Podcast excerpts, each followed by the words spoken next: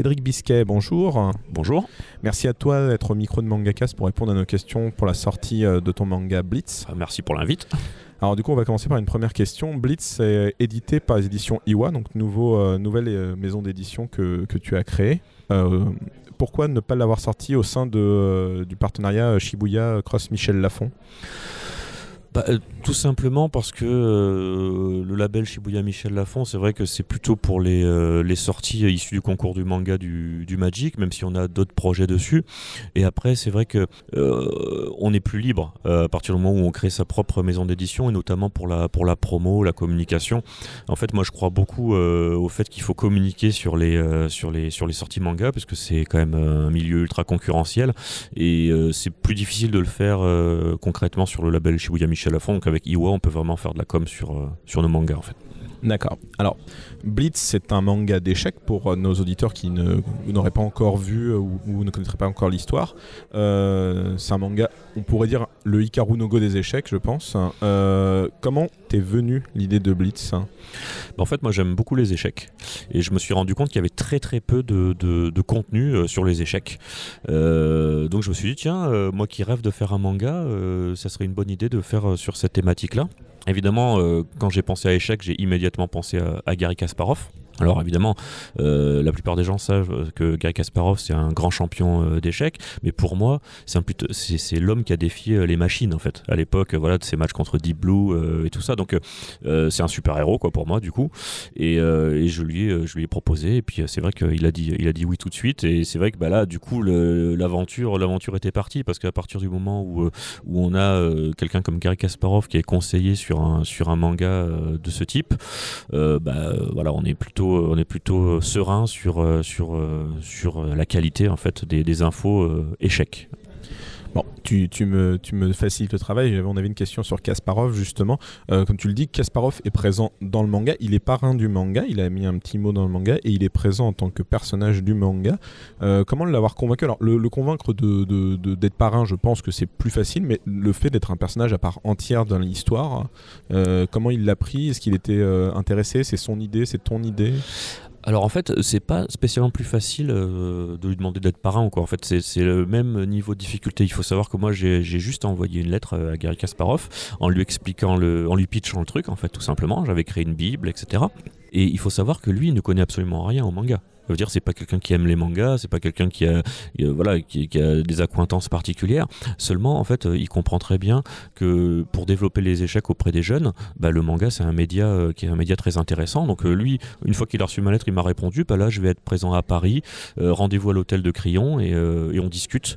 Et c'est en discutant finalement qu'il m'a donné son accord ferme et définitif en disant, ben on y va, il y a pas de problème, je, suis ok pour apparaître dans le manga, je suis ok pour faire la promo aussi parce que il fait la promo du manga. C'est- c'est pas quelque chose qui est, qui est sur le côté pour lui. hein. C'est vraiment quelque chose où il a, il a une partie prenante. Il tweet, il retweet, il, il balance sur ses réseaux sociaux et euh, on est vraiment très content de ça. quoi. Alors le, le manga, c'est c'est donc il y a Kasparov, mais il y a aussi euh, deux auteurs avec toi. On va commencer par le dessin. Au dessin, on trouve un jeune auteur, enfin jeune, euh, du, du nom de euh, Nishihara Daitaro. Oui. Comment tu l'as rencontré et pourquoi l'avoir choisi lui plus qu'un autre à ce niveau-là?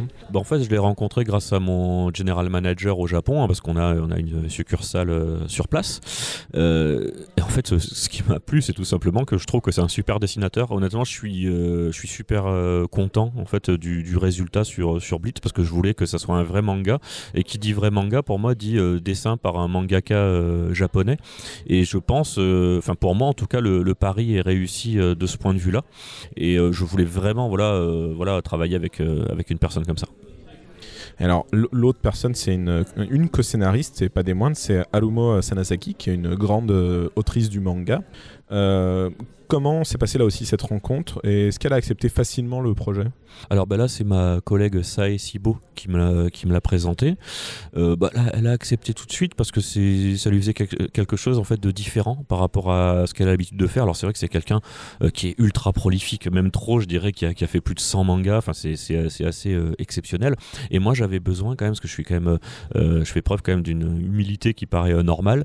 C'est que je suis pas un auteur de manga à la base. Donc moi j'ai j'écris une histoire, j'écris un univers, j'envoie un scénario, mais elle, elle est capable d'adapter ce scénario en manga. Et je veux vraiment que Blitz, ça soit un vrai manga. Donc c'est pas une BD déguisée en manga ou quoi que ce soit. Et pour le faire, bah, j'avais besoin de quelqu'un comme, euh, comme Madame Sanazaki. Donc par exemple, dans, dans le premier tome, c'est elle qui t'a aidé pour certains ressorts scénaristiques ou euh, certains euh, développements de personnages?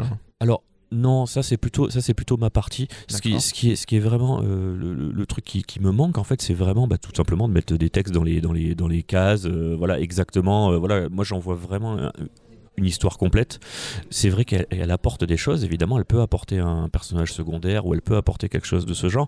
Mais ça c'est vraiment plus euh, plus ma partie euh, dédiée. Voilà. Hmm. Donc, euh, mais au moins le résultat final est que c'est comme un manga. C'est un, c'est un manga en fait, tout simplement.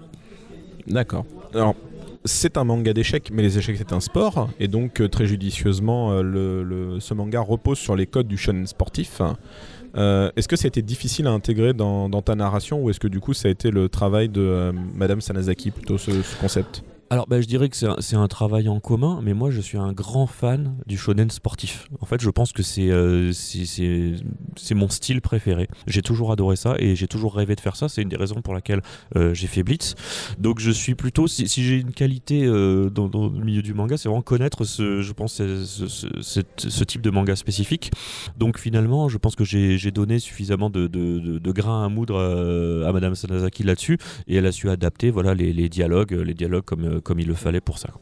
Alors, une autre des particularités de, de Blitz qui n'est pas forcément présente dans beaucoup de mangas, c'est les nationalités. Beaucoup de personnages ont des nationalités très différentes. Le héros n'est pas japonais. Il n'y a qu'un seul personnage japonais récurrent, en tout cas dans le premier volume. Euh, est-ce que c'est un moyen pour toi de toucher les lecteurs de façon plus universelle ou est-ce que c'était euh, juste ta manière de, de procéder dans ta narration?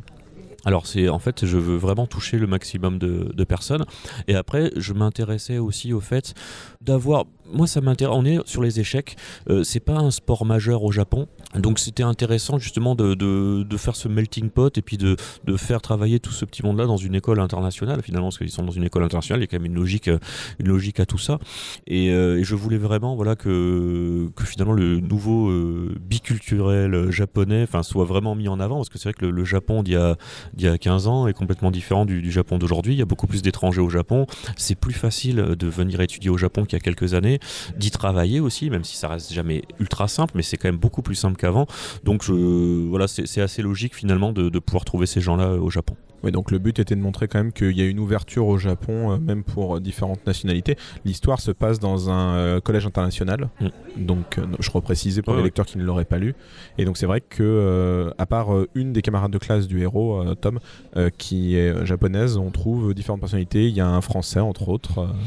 Oui, bah en fait, bon, après, j'ai voulu me faire plaisir aussi. Il y, a des, il y a des prénoms qui sont vraiment. Enfin, on- il faudra voir au fur et à mesure des, des volumes, parce que moi, évidemment, j'écris la suite là déjà. Et c'est vrai que j'ai- j'aime bien introduire un petit peu voilà, des, personnages particuliers, et puis même des noms euh, qui, pe- qui peuvent parfois faire euh, franchouillard, mais qui sont, qui sont plutôt bienvenus euh, au Japon. Et voilà, bon, c'est après, on a tous nos petits, nos petits trucs fun à faire en tant que- en tant qu'auteur, je pense. Donc. Et alors on parle de, de franchouillard. Est-ce que tu, tu espères toucher principalement le public français ou est-ce que tu penses une internationalisation déjà et surtout par rapport au monde des échecs? Parce que même si les échecs restent culturellement importants et je pense que tout le monde sur Terre connaît de, près ou de loin les échecs, euh, c'est pas le sport le plus populaire et il a baissé ces dernières années. Alors effectivement, le- les échecs, ça a baissé, mais ça reste quand même un sport euh, ultra populaire, en termes de connaissances. Et les gens, ont, en fait, ont, une certaine habitude de jouer chez eux. Euh, ils font pas forcément de compète ni quoi que ce soit, évidemment, ni la démarche de s'inscrire dans des clubs. Mais on joue souvent chez soi, à l'école ou quoi. Donc c'est vrai qu'il y a une, base importante de gens qui connaissent les échecs. Après, moi, ce que je veux euh, vraiment, c'est qu'ils soient disponibles ailleurs qu'en France aussi. Et on travaille sur le Japon, on travaille sur les États-Unis. Je veux une édition euh, au moins dans ces pays-là pour ensuite euh, bah, que ça crée un, engouement si évidemment le public euh, répond présent parce qu'évidemment euh, on a des souhaits mais le, nerf de la guerre c'est que le lecteur il kiffe tout simplement le manga et s'il kiffe pas le manga bah, je pourrais pas dire bon t'aimes pas mon manga c'est pas normal non il faut voilà il faut respecter ce que le lecteur va en penser mais je voudrais vraiment le sortir voilà dans, ces pays là et puis penser après à diverses adaptations Bah, tu, tu me, tu, là aussi, tu, tu, tu vas déjà sur le terrain. Bah, je vais te la poser tout de suite. C'est une des questions de fin. Est-ce que tu comptais développer cet univers via des spin-offs ou du transmédia, effectivement Bah, du transmédia, en fait, le, le- le truc de base dans lequel on va le, le développer, euh, enfin, on a envie en tout cas de le développer, c'est évidemment un animé. Hmm. Donc euh, une série animée. Euh, pour l'instant, voilà, on a, on a commencé les premières discussions, mais alors très, euh, très sommaires, parce que de toute façon, moi, je pense qu'il faut quand même au moins sortir trois volumes pour déjà montrer que voilà, c'est pas, enfin, montrer une certaine direction.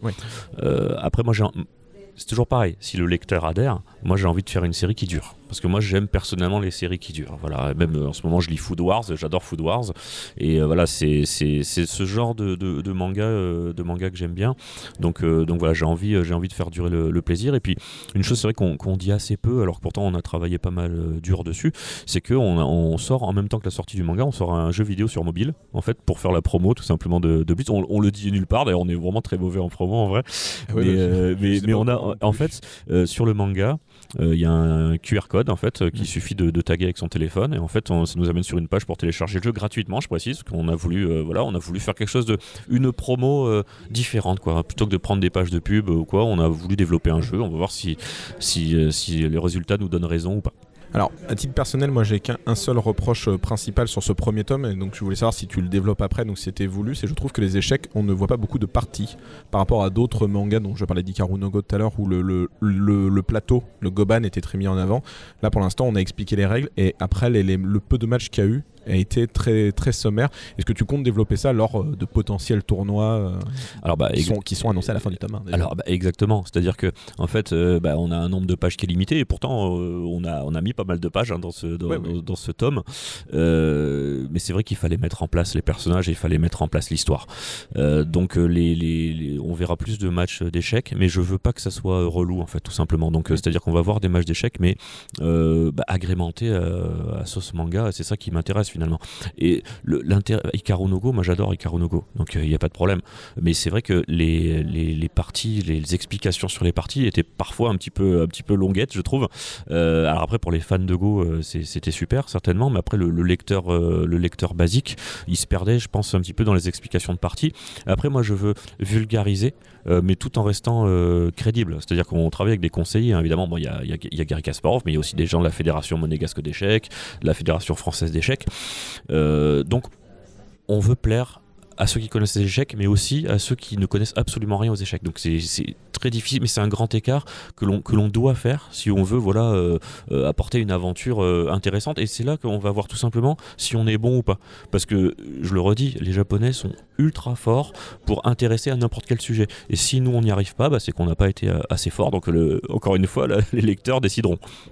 Alors, tu, tu, parles justement des parties euh, que, que, tu fais. On va, est-ce que tu les fais valider en fait ces parties d'échecs? C'est-à-dire que tu demandes à Kasparov ou à la ligue, euh, aux ligues d'échecs de dire voilà, j'ai cette partie-là. Est-ce que vous pensez qu'elle est intéressante ou peut-être quel coup faudrait-il faire pour mettre du suspense? Exactement, c'est, exactement ce qu'on fait.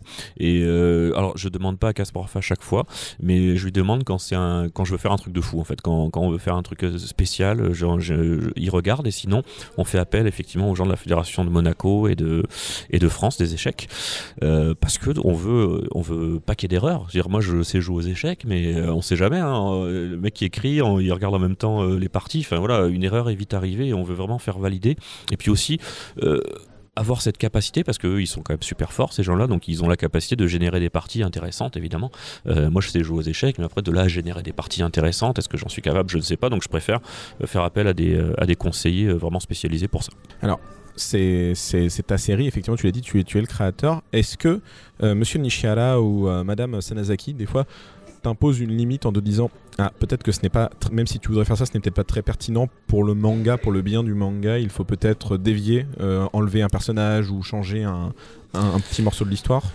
Alors, c'est jamais arrivé pour le moment, mais ça pourrait arriver. Et, euh, si ça doit arriver, euh, encore une fois, moi je dis, le, mangaka, le vrai mangaka, il est japonais. Donc, euh, pour moi, il faut minimum respecter les codes du manga. Donc, je pense que si un des deux me dit quelque chose, ça sera effectivement pour le bien du manga et je suivrai avec plaisir cet avis. J'ai pas de volonté d'imposer, je vais pas réinventer le manga en tant que petit français dans mon coin, ça c'est clair. après, au niveau de Monsieur Nishihara, après, lui, il est capable de tout dessiner. Franchement, je, pense que je suis fan de ce mec, que j'ai découvert il n'y a pas si longtemps que ça. je trouve que c'est un gars qui est, capable de, retranscrire ce que j'écris de manière parfaite. Et, ça, ça, fait vraiment plaisir parce que en tant que consommateur, j'ai du mal si le dessin ne me plaît pas, par exemple, sur un manga. Alors que pourtant, on se dirait, ouais, mais si l'histoire elle tue, etc. Mais non, c'est un ensemble des deux. Moi, il me faut les deux.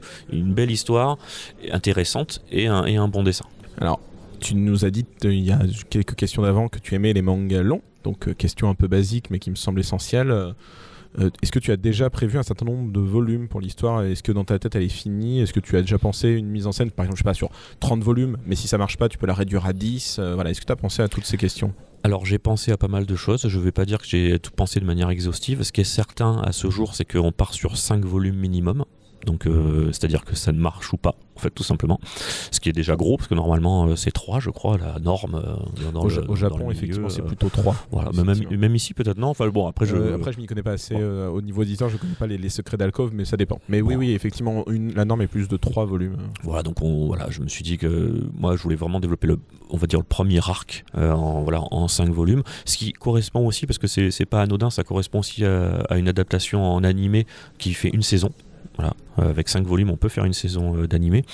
Après, vraiment, oui, j'ai envie. Euh, enfin, si, j'en ai la possibilité, ça me fait pas peur de faire plus de 30 tomes sans problème.